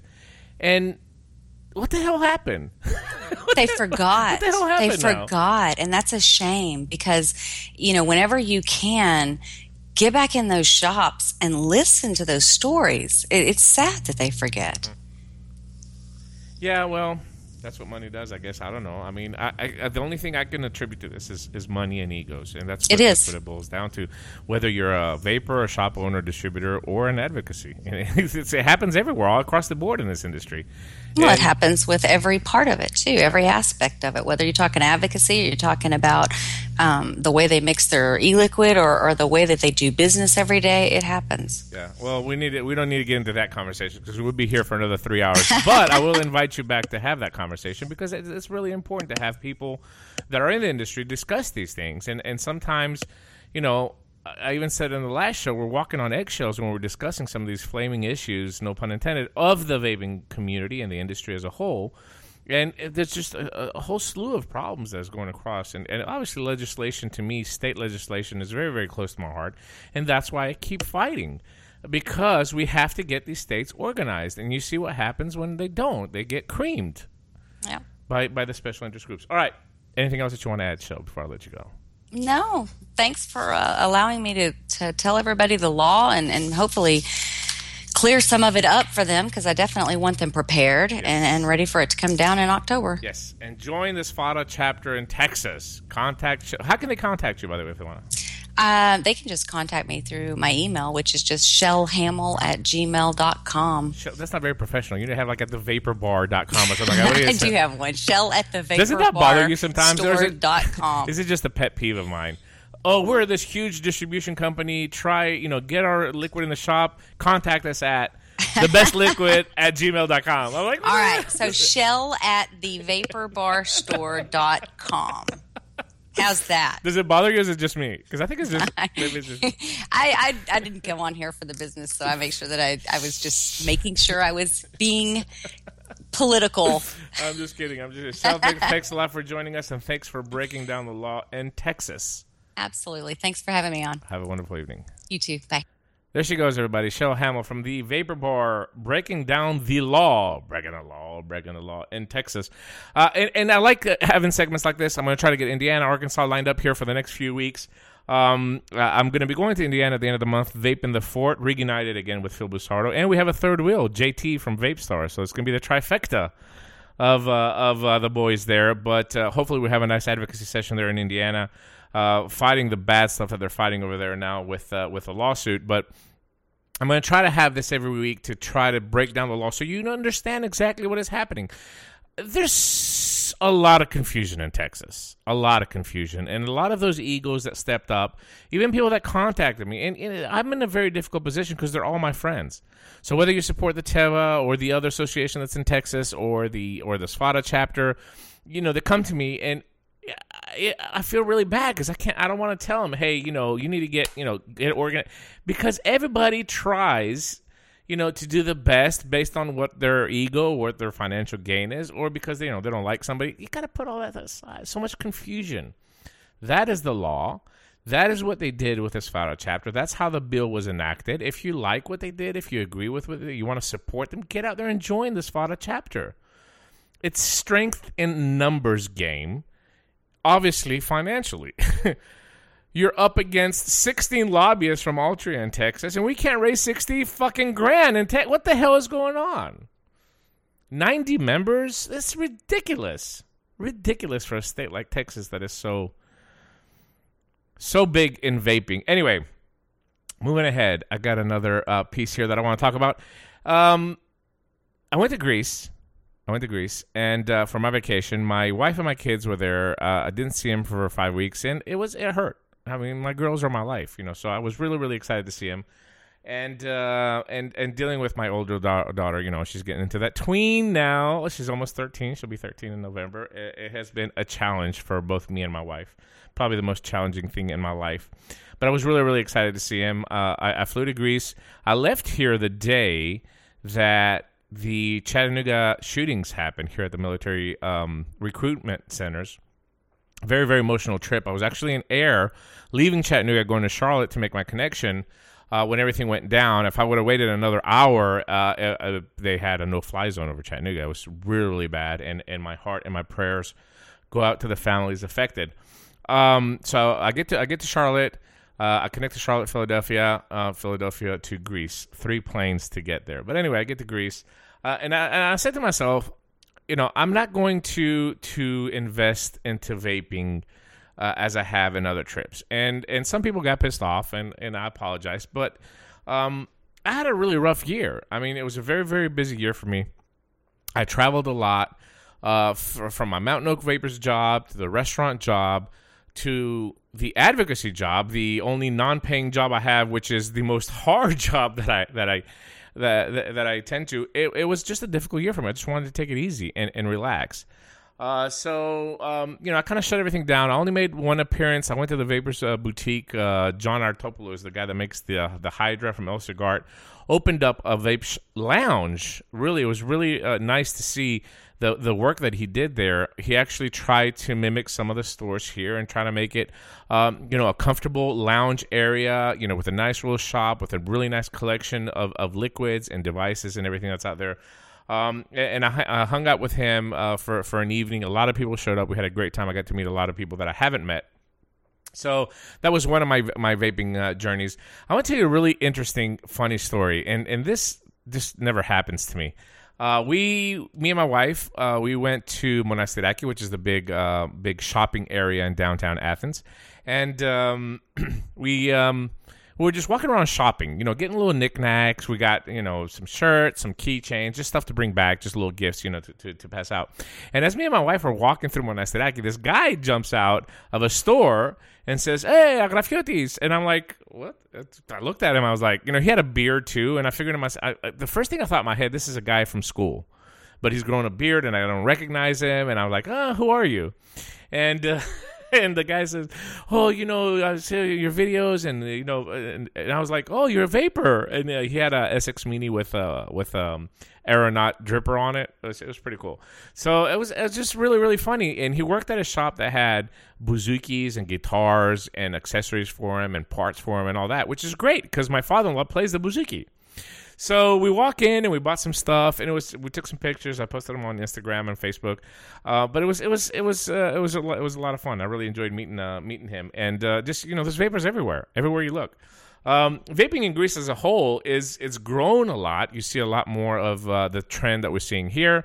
A lot more shops being more. Lounges than there were before, where in Greece, you know, people would open up a shop, throw, you know, a display counter inside and a shelf and start selling electronic cigarettes. That fad is kind of going away, and people are shifting to these more professional, lounge-looking stores, which is a really good thing because I think that's what's helping grow vaping in Greece. A lot of stores in my little suburb of northern Athens, in Agia Paraskevi, there's 2 vape stores now.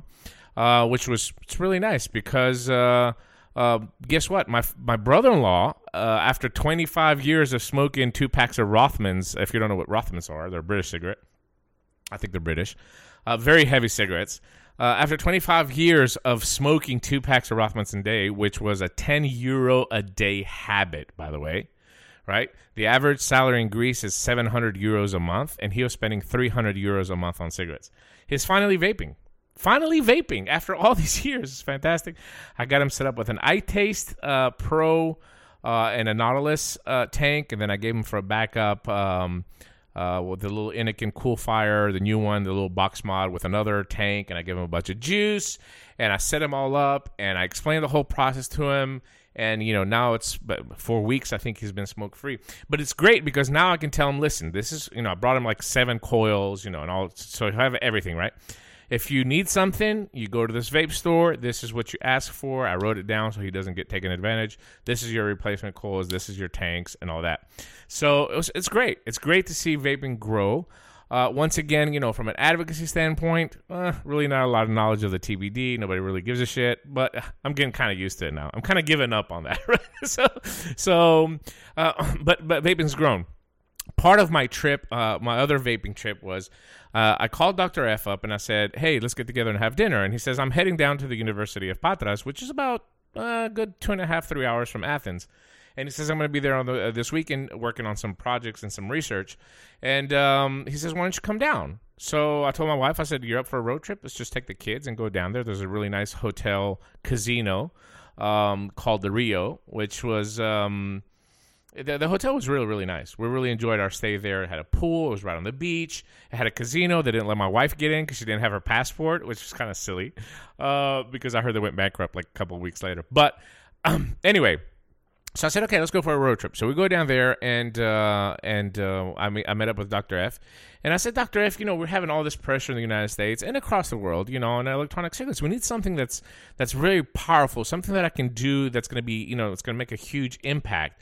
And he says, well, let's do a side-by-side, cigarette versus vapor demonstration. He says, we have the equipment here. You know, we don't have to do anything really professional, but something just to have that visual impact. And so I went and bought a pack of cigarettes and a Marlboro, and we went into the lab, and they have this machine set up, which really it's kind of like a homemade device because there's really nothing that was out there at the time that can absorb the volume of vapor, which I'm going to talk about here in a little bit. But they created this machine that has a pump, and you set up your little tubes, and you either put it on a cigarette or you put it on a vaping device, and then you program it automatically what to do. You can time it.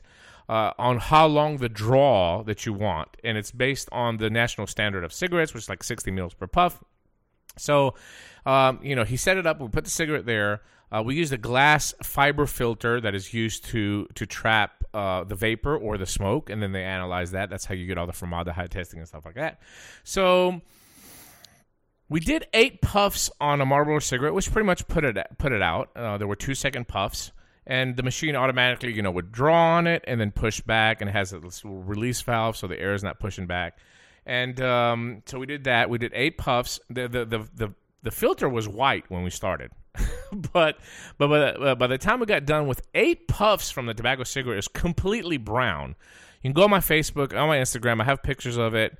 But you know, I was really shocked, and I smoked for so many years, and I know, you know, you see the residue on your clothes, and you see the residue in your house and your curtains and all that.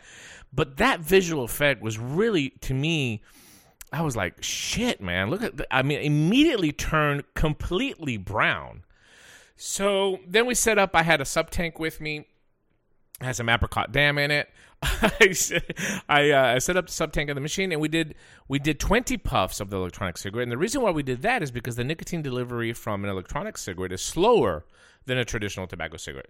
So it wouldn't be fair to do 8 puffs of the electronic cigarette at 2 seconds and 8 puffs of the tobacco cigarette. So we did 20 puffs of the electronic cigarette at 4 seconds on every draw. And it was really interesting, you know, and we spent 10, 15 minutes on each test, but to see the machine, you know, draw the vapor out of the tank. And when we got done, we opened up the capsule, and the filter had a little dab in the middle, which I think is condensation. That's what Dr. F said at the end. A little concentration, probably from the liquid, you know, the Subtank, you know, just drawing it up there. But, you know, you can't, you know, deny that visual effect, to me, was the most powerful. You know, if you had a choice... And you know, immediately the trolls hit Facebook as soon as I posted this. Oh, you know, some of the carcinogens, you know, you can't see them. They're invisible. Yes, I get it. I get it, all right? This is not supposed to be a scientific experiment. It's supposed to be a visual experiment, though. If you put tobacco cigarettes versus vapor side by side and look at that result with just a small test like that, what would you want to be inhaling? And what makes sense is that the vapor cigarette, especially in the short term, does not have the same effect as a tobacco cigarette. That's what I'm trying to show with this. So once we got done, we started doing some temperature control experiments. He has a rig set up that the guy that does electronics for Emio, for the Golden Greek, remember him?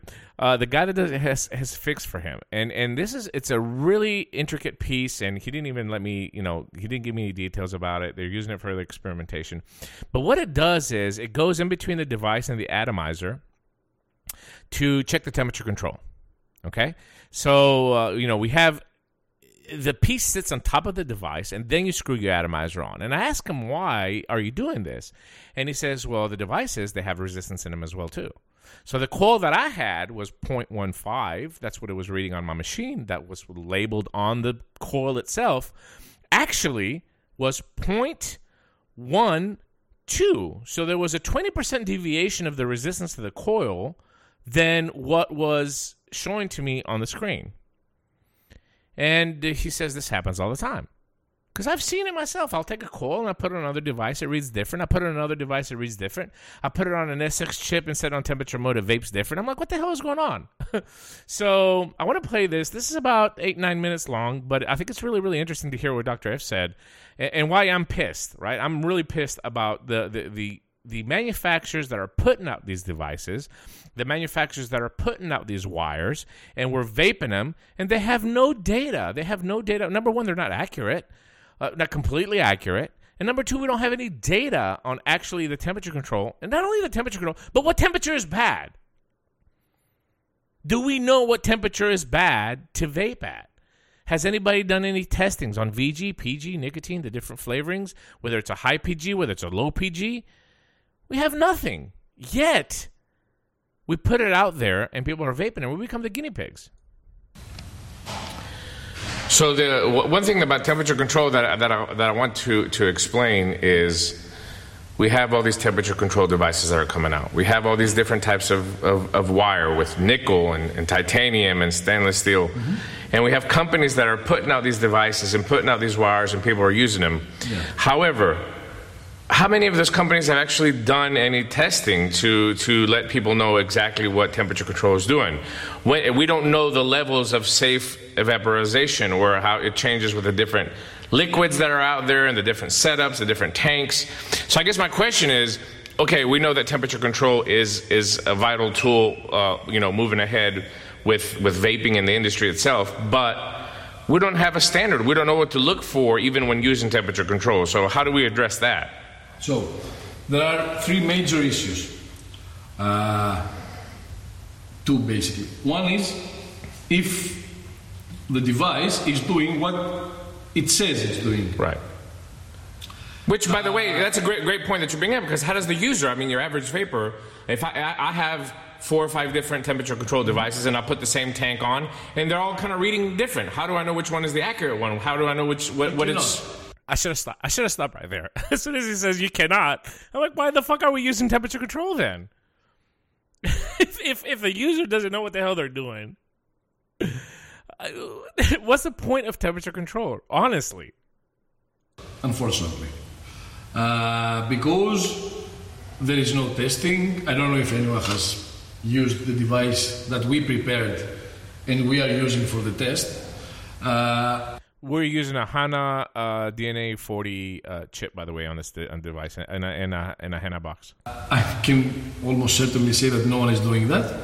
Perhaps some people are using infrared cameras, but you're not going to get any really accurate result by that. Oh, poor Phil. And the problem is, one is if the device is indeed controlling the temperature and at what, exact levels it is controlling the temperature. The second is, as you mentioned, what are the safety limits? So, what we are doing and what we plan to do is not only measure the temperatures and how they are affected by different puff durations, by different power levels and so on, but we are developing now the lab, further developing the lab for measuring aldehydes, and what we are going to do is test at different temperature levels, which we are going to monitor with our equipment. So we're going to monitor the temperatures externally.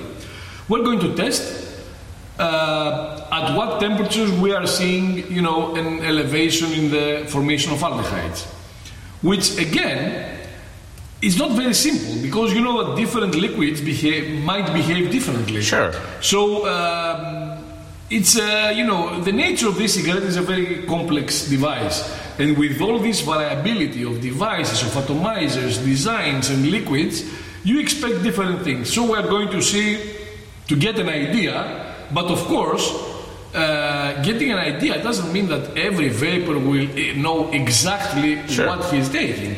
Because every vapor is using different liquids, and even the same vapor is using different liquids all the time.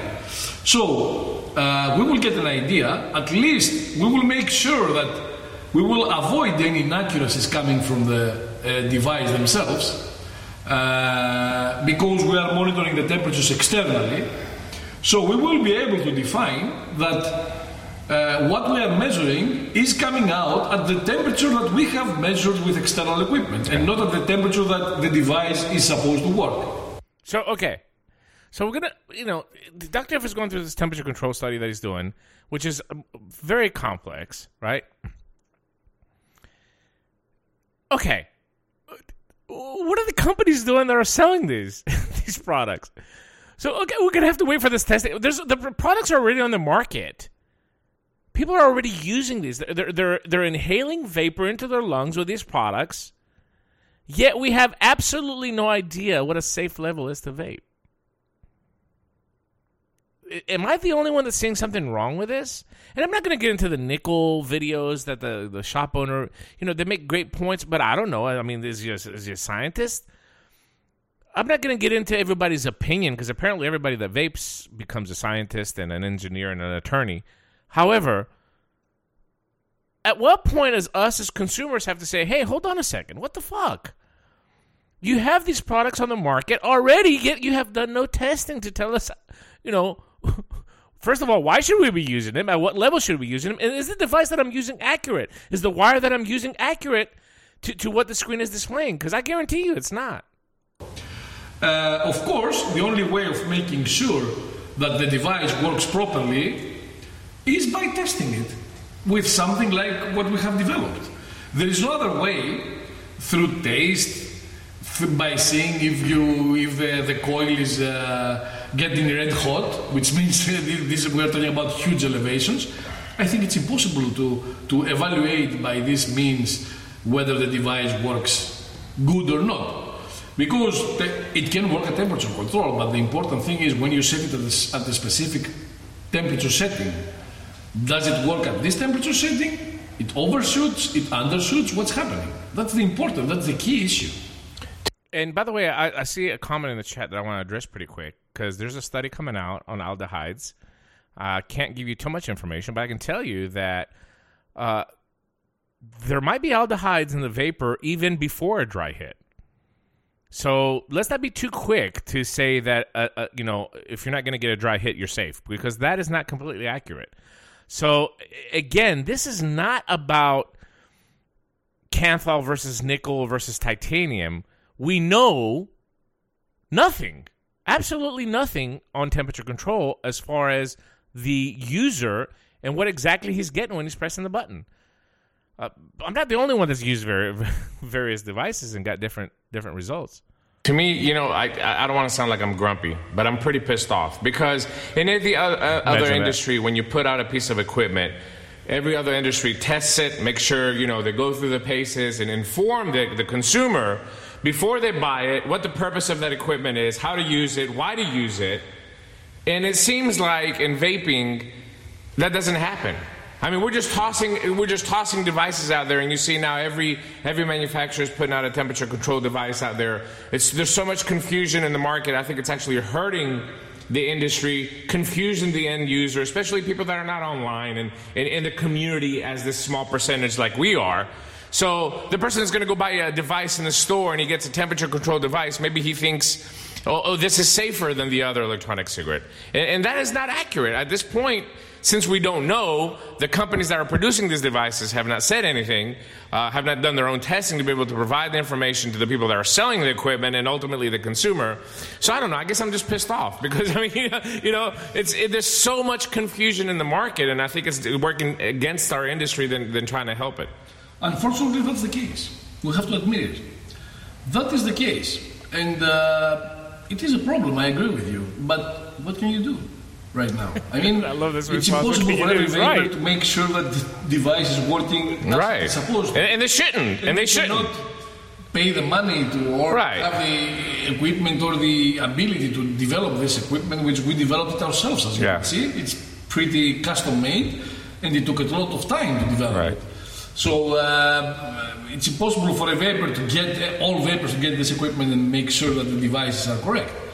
Unfortunately, it's the manufacturer's responsibility, and that's exactly where I'm getting at. I'm not trying to tell you not to vape with nickel. I see somebody saying they're vaping on nickel, and I'm not telling you not to vape. I'm saying at what point, when we're dropping $200 on devices that are temperature, at what point do we question the manufacturers? At what point do we say, okay, you have this device, why should I be using it? What is my safe level of using it? You know, why should I be using this wire? At what point do we question them and not become the guinea pigs for these products? That's exactly what I'm trying to get here. I'm not trying to discourage anybody from using anything. You probably vape on copper. You'd be safer than a cigarette. Well, no, I'm just kidding. I'm just kidding before I get attacked again. But you know what I'm trying to say. No matter what you're using, I guarantee you it's better than a cigarette. But at what point, as a consumer, do we question the temperature control? I don't know what they're doing. Yeah. I don't know. Maybe they're doing something, but I don't know. Yeah. You would think that this would come out before, whatever they're doing would come out before you sell a device for the general public, especially something that we're used to inhale vapor into our lungs. I mean, to me, it's extremely serious and it's extremely important. And that's why, you know, I never jumped on the temperature control bandwagon like, oh, this is the next thing since sliced bread, because we simply don't know. And if I'm going to recommend something, I want to make sure that A, the device works properly. B, we have some safety levels to be able to set a threshold and say, well, okay, we know this mixture of 50% VGPG with flavoring, the safe, you know, threshold is X amount of degrees. We just don't know now. So we're controlling the temperature based on taste, I guess, not more than anything, which we could do with Canthal anyway. Obviously, we're avoiding the dry hit, but dry hit is just another right. way of understanding that the temperatures have reached over its limit. This really gets interesting right here. Right. But the important thing is to, with the temperature control, you have the possibility to further reduce the exposure. Yeah. We don't know by how much. Maybe, you know, it depends on the measurements that we're going to do with aldehydes, because yeah. it is highly likely that below the dry puff threshold, the differences are minimal. Right. So what he's saying is that when you're vaping with Canthal, and experienced users, and I'm assuming a lot of people that listen to this podcast are experienced users, we know, right? We know what a dry hit is, and we know if you're dripping, you know when a dry hit's about to come. That didn't sound good. But anyway, I mean, you know with Canthal, even with Canthal, you know as an experienced user, you know when your device is working properly or not. Which would mean that the taste acts as a very nice, very good, and very accurate defense mechanism against exposure, and you don't need anything else besides that. But I'm not saying that that's the case. Right, I'm saying that we need to see that.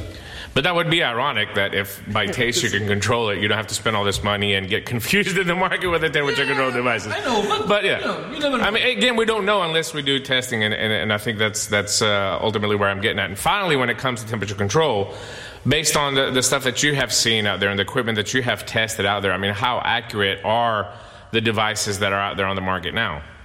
Well, I haven't tested a lot of devices, to tell you the truth.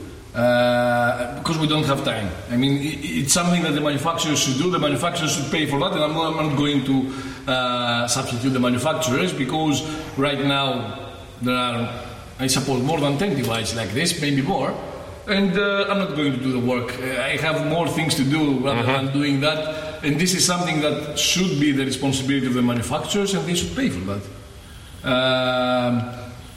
There is no other way.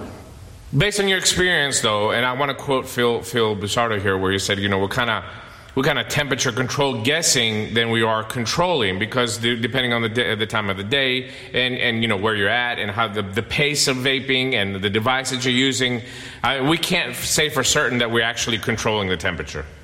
Well, probably there is some control, but we are not sure about the quality and the level of control and the consistency. Maybe you say that 400 in Fahrenheit and it's giving 450 or it's giving 350. You don't know. When you are using the same atomizer and the same liquid with two different temperature control devices and you see significant changes in taste, perhaps something's different. Yeah. I suppose that's what's happening. You know, you cannot know, and the vapor is neither responsible nor in a position to be able to accurately test whether the devices work properly or not. Right. But once again, the vapors are the guinea pigs of the manufacturers. Once again. See, this is the reason why I wanted to play this little audio clip that I got from him, because ultimately it's not our responsibility to know.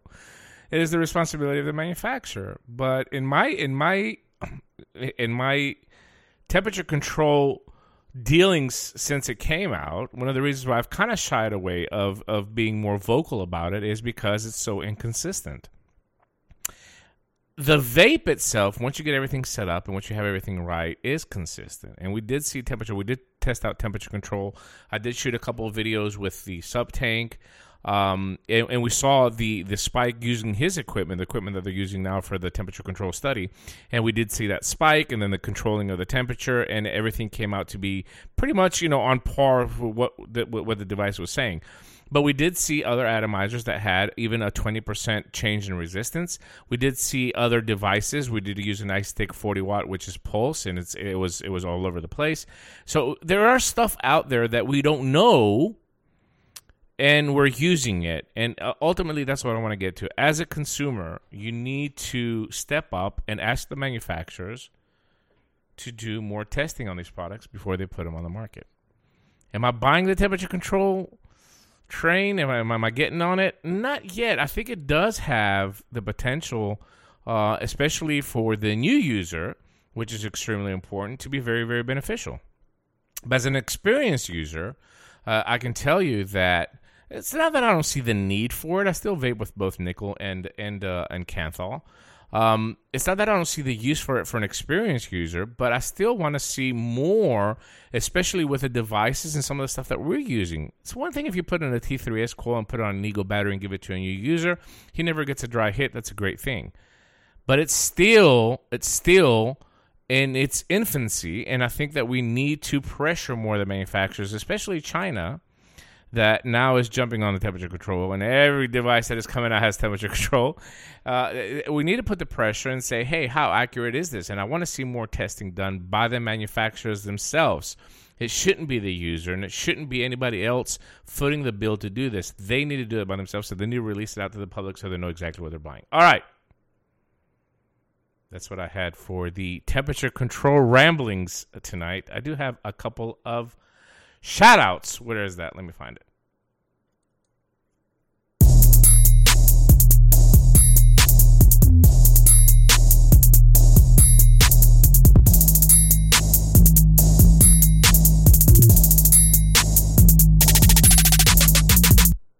I want to give a shout-out to Jonathan Foltz. Jonathan Foltz is a professor of public health and psychiatry at Pennsylvania State University, which gave the following statement on the latest FDA regulation plans to the Inquisitor daily newspaper. Quote, it would be in the same ballpark as being addicted to caffeine, talking, of course, about nicotine, and followed that by saying, I'm not saying e-cigarettes are as harmless as coffee, but the harm isn't such a disaster as death from smoking. Tobacco harm reduction. Thank you so much, Jonathan. You get a shout out from Smoke Free Radio.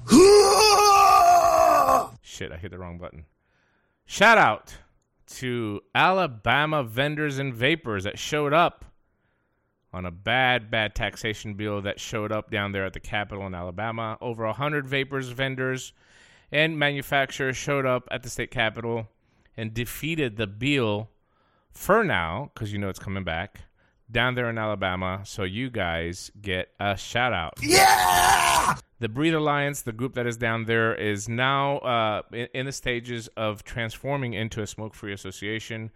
Hopefully, I'll be able to go down there at the end of the month and talk to them and get everything set up so we can continue this fight year-round. Shout-out to you, Alabama. Finally, shout-out to the Massachusetts Smoke-Free Association. I got to be honest with you. There was a lot of drama involved in Massachusetts by a few people. They basically said that I went in to form a smoke-free association and kind of disrupted the plans that they had, which is not true. I was sitting quietly at home when I got a phone call from various vendors up in Massachusetts that asked me to come up and help them, and that's exactly what I did. I took one of my Sundays that I'm off, and I flew up to Boston and met with a lot of vendors there, and they decided to launch the Massachusetts Smoke Free Association. I have never seen a group get organized as efficiently and successfully as this group. And you know why? It's a great bunch of vendors, and they have a lot of vapors that are advocates that are helping them. Petey from the Quest Network, Dimitra Shelton.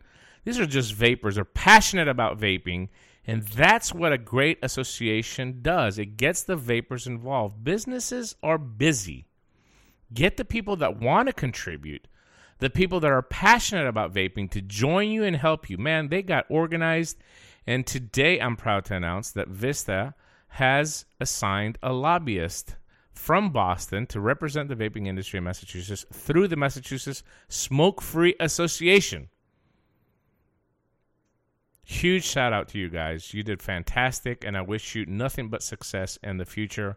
I'll be here to support you in anything that you need. Yeah! And finally, a rant. Can't do a smoke-free radio without a rant. But my rant has nothing to do with vaping. It has to do with flying. We have lost all of our rights as a citizen when we're flying. We have lost everything that used to be customer service. Everything. You know, I've had, if you follow me, I travel a lot. I have had some bad luck this year. I have had some bad luck traveling. But coming back from Greece with my family, I had three connections. I left Athens. We went to Rome, Italy. From Rome, Italy, we had the international flight to Charlotte, North Carolina. And from Charlotte, North Carolina to Chattanooga. Three planes with three women. Yes, that is just my luck. We get to Athens. We're a little bit late getting up, which kind of sucked. But we get to Athens, And we board the plane. We get to Italy. Nice, smooth transaction in Italy. We get to the gate. A lot of people there. We get into the airplane. I'm like, man, this is going pretty good. I've never had such a smooth transaction getting into the plane. We get to Charlotte. Before we get to Charlotte, we're in the airplane, and they're passing out the forms for the customs. Now, since I fly a lot, I paid to our government $250 to obtain a global entry card. A global entry card is basically a frequent flyer program, trusted flyer. I get TSA pre-check and domestic. And I also can go through the global entry system when I'm flying international, so I don't have to wait in line for passport control. So the lady comes with the customs, and I say, I have a global entry card. Can I use this? And then she says, yeah. And I said, well, I have my family with me. And she says, sure, no problem. You just go through the global entry with your family. And so I said, oh, that's great. You know, we don't have to go wait and passport control in the Charlotte airport. So we get to Charlotte. We onboard. I go down through the global entry line, which has absolutely nobody there. And I look to my left, and passport control in Charlotte is a bitch. I mean, there's hundreds and hundreds of people. The lines are horrid. We had a connection to make, to get from Charlotte, Chattanooga. So I go into the global entry. I put my card in. You have to put your fingerprints to make sure that it's you, and it double checks the system. By the way, the global entry card, I had to go to an airport and give an interview. They took my fingerprints. I mean, they took everything. Everything. The government knows everything about me at this point. So while I'm filling out the form, it prints out the little piece of paper. I'm getting ready to take my kids to go through security. And this lady comes up to me and she says, everybody that's here has to have a global entry card. And I said, well, I mean, I have, but, this is my family. She says, no, everybody that's here and the kids. I mean, my daughter's 9. I mean, my daughter's 9. What the fuck? She's going to get a global entry card? And I said, hold on a second. I said, I was in the plane, and the stewardess told me that I don't need this. And she says, well, that's not right. And I said, well, hold on a second. You're telling me that the stewardess lied to me? And she's like, well, I'm not telling you what to tell you. I'm telling you you can't be here. You they have to be in there. So at this point, I'm starting to lose it. But I had my kids with me. I didn't want to make a big scene. I said, okay, well, let's just go and just.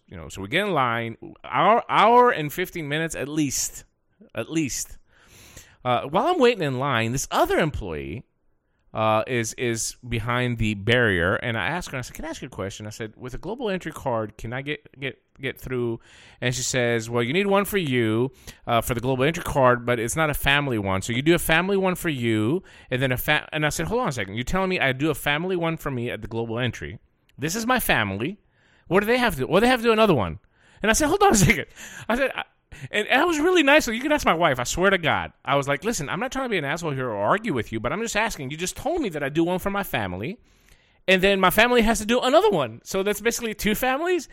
And now she gets pissy with me. She's like, well, I don't work for the TSA. I work for U.S. Airways.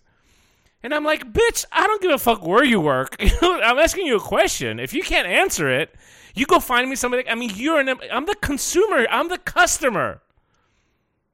What the hell are you telling me? I don't care where you work. I'm asking you a question. You gave me an answer that I need two family entries into the United States when I already have one for my family. So she gets all pissy. She walks off, whatever. It's okay. I keep waiting in line. I was like, fuck it, whatever. My wife's like, don't make a scene. But at this point, I wanted to make a scene. So I figured I'm gonna go to the passport control. And when I get done with passport control, then I'm going to make a scene. So I can make sure I get to the United States and I don't get arrested before I get in. So, but the line took so long, right? I mean, it took so long. I swear. And Connie says, yeah. I mean, I was irate. I was prepared to spend 24 hours in jail. I was that pissed off because it's difficult. I mean, why do I pay the $250 to global entry if I can't use the damn thing, right?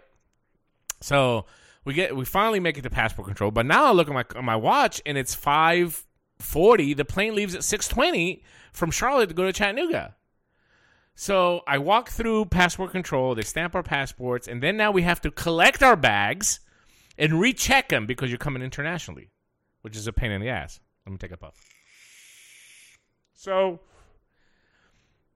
We go outside where the belts are, and our bags are already off the belt, obviously, because we were 2 hours in the fucking passport control. We get our bags, and we're rushing.